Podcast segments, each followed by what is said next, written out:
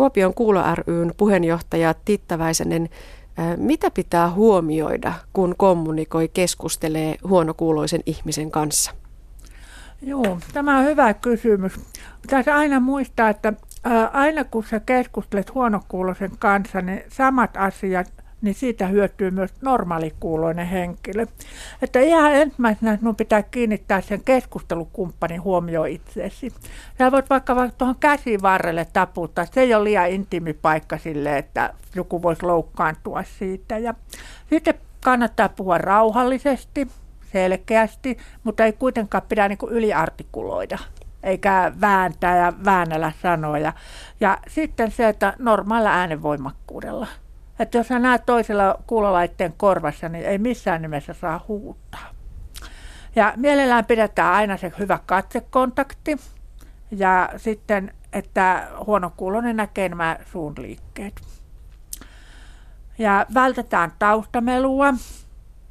Ja sitten jos tulee jotain väärinkäsityksiä, niin ne kannattaa tarvittaessa heti oikasta.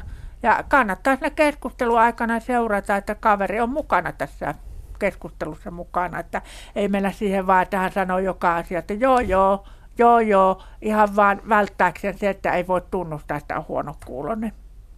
Sitten se, että mitä mä oon omille lapsille aina opettanut, niin öö, ei puhuta suu kiinni huulten välistä, eikä purukumisuussa. Ja omalle pojalle aina sanoo, että ota se nuuskakin pois sieltä ylähuulen alta. Ja se tekee ne suun liikkeet vääristää niin kummalliseksi. Ja sitten pankeissa ja posteissa ja semmoista törmää hyvin usein sitä, että virkailija puhuu pöydälle, että ei puhuta sinne pää alaspäin, vaan puhutaan suoraan siihen keskustelukumppaniin ja samanaikaisesti ei hirveästi nyökytellä päätä eikä huidota käsillä eikä napsutella kynää, koska se kaikki tulee siihen ympäristöön siihen, kun sä tarkkailet tämä puhujaa, niin se on häiriötekijä siinä. Sitä tarkoitan sillä rauhallisella, rauhallisella tilanteella. Sitten mielellään sillä lailla, että huulet näkyy, että ei laiteta kättä eteen, tai aamulla kahvipöydässä sanomalehteen siihen ja puhuta sanomalehden takaa sille huonokuuloiselle puolisolle. Ja tästä se vielä muuta. Jos tulee sitten väärinkäsityksiä, niin saa niille joskus aina vaikka nauraakin ja näin, mutta ei kuitenkaan niin kuin liian pilkallisesti. Mm, siinä on hyviä neuvoja meille mm. kaikille. Mm. Huonoa kuulua korjataan erilaisilla apuvälineillä. Millaisia apuvälineitä on saatavilla?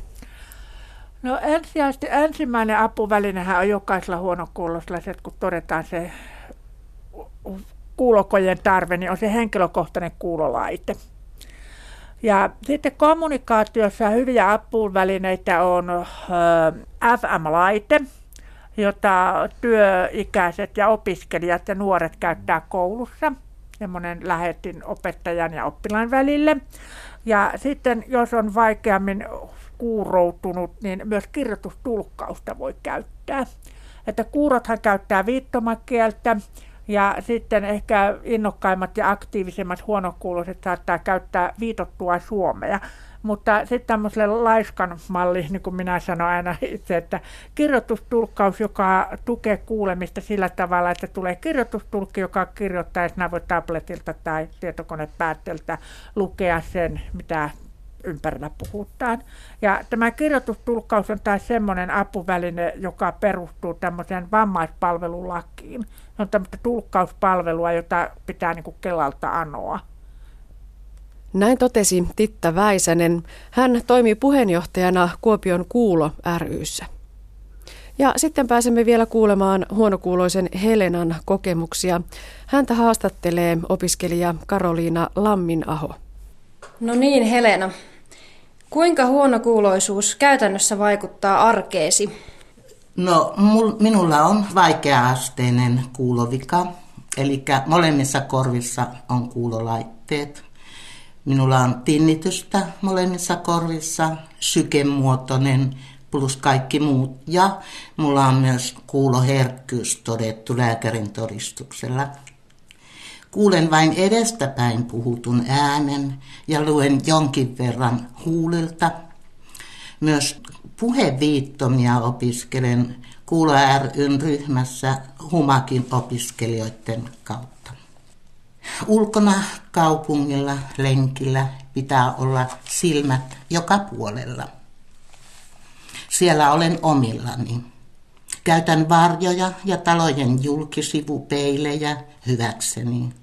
En kuule auton enkä pyöräilijän, tänä päivänä hiihtäjän, rollaattorin enkä muunkaan ääntä takapäin. Enkä myöskään sivulta. No tinnitys on aina mukana molemminpuolisena korvissani. Jympsytys, kohina, äänen vääristyminen vie paljon energiaa, väsyttää aivoja ja ressaa. Myös kuulokojet vie valtavasti voimaa. Jopa kahden tunnin induktiolla kuuntelu voi viedä sängyn pohjalle pötköttelemään. Sitten äänikuulosta kuulen myös matalat äänet, esimerkiksi tuulettimet, kun ne lähtevät klonk, klonk, klonk käyntiin öisinkin. Ja passo, joka saattaa toisissa huoneistossa jytisyttää, töminstää. Ja se voi vaikuttaa minun kuuloaistoihin tärinänä. Esimerkiksi sängyssä nukkuessa koko sänky voi täristä. Tai kiikkustuolessa on tärisevä olo. Nämä on niitä kuulon vaikeuksia. Tämä vaihtelee ajoittain. Kun tämä vaihe on päällä, se vie energiaa ja hermoja repii. Ei ole rauhallista paikkaa elämässä. Silloin tuntuu, että elämä on yhtä kaaosta. Aistit voimistuu, vai onko se varojärjestelmä meissä itsessämme? Tämmöinen on minun päivä. No entä sitten, miten muut ihmiset suhtautuvat huonokuuloisuuteesi, eli perhe tai muut, joita kohtaat? Perhehän on suhtautunut minun huonokuuloisuuteen alussa hyvin negatiivisesti, minun mielestäni, koska meille tuli riitaa ennen kuin mulla oli kuulokojeita. Minä kuulemma äyskin ja paiskin ja pidin hirveätä meteliä. Ja sitten jopa meni välit rikki, että me ei tulla ennen kuin teet jotakin tuolle kuulollesi. No sitten tehtiin. Sitten palvelupisteissä, missä kuljen ja joita joudun käyttämään, siellä ei huomioida kuulovammasta. Täytyy itse sanoa, näyttää sormella, minulla on kuulokoje ja luen huulilta, siis näyttää sormelta huulilta, silloin tiedostetaan se pariksi sekunniksi. Sen jälkeen pyörähtääkin taas sen tuoli ja mennään tietokoneelle katsomaan tilannetta, jota olen kysymässä. Kun puhun puhelimessa, purkkaa jauhetaan suussa, syödään ruokaa, juodaan tehdään kaikkea mahdollista. Tämän päivän kännykkäkäytäntö on aivan kauhistuttavaa kuulovammaiselle. Sitten kilpapuhuminen siellä puhelimessa. Kun tulee ihminen, joka on mulle asia, niin se on yhtä soittoa mitä puhumista. Minkälaista tietoa ei saada, koska ei muisteta, että sanojen välissä pitäisi olla tauko, kun meillä on tuolla kuulossa vikaa. Eli korvan lehestä, kun mennään aivokuoreen, niin siellä on pieniä paikkoja, jotka vaativat vähän aikaa ennen kuin meidän järki, järkeistää, mistä on kysymys, mistä sanasta on kysymys. Ja silloin kun puhutaan yhdestä, kahdesta sanasta virkkeestä, niin silloin on aivan turha enää kuunnella, mistä puhutaan, koska on puhunut jo siitä keskustelusta. Nämä on sellaisia asioita, jotka on päivittäin joka hetki mielessä ja käy ja itsekin varmasti puhun epäselvästi ja yritän muistaa, että ja kun sanoin, että en kuule, niin kyllä sukulaiset ja ystävät heti korjaa tilanteen, mutta se muisti on niin pieni, se menee pari-kolme sekuntia, taas innostutaan ja taas puhutaan eteenpäin. Hyvin paljon väheksyntää ja katsotaan alentavasti. Pidetään tyhmänä, ylpeänä ja semmoinen alentava käytös on. Ja sen on ihan ymmärrettävä, koska ihmiset ei tiedosta, että on kuulovamma.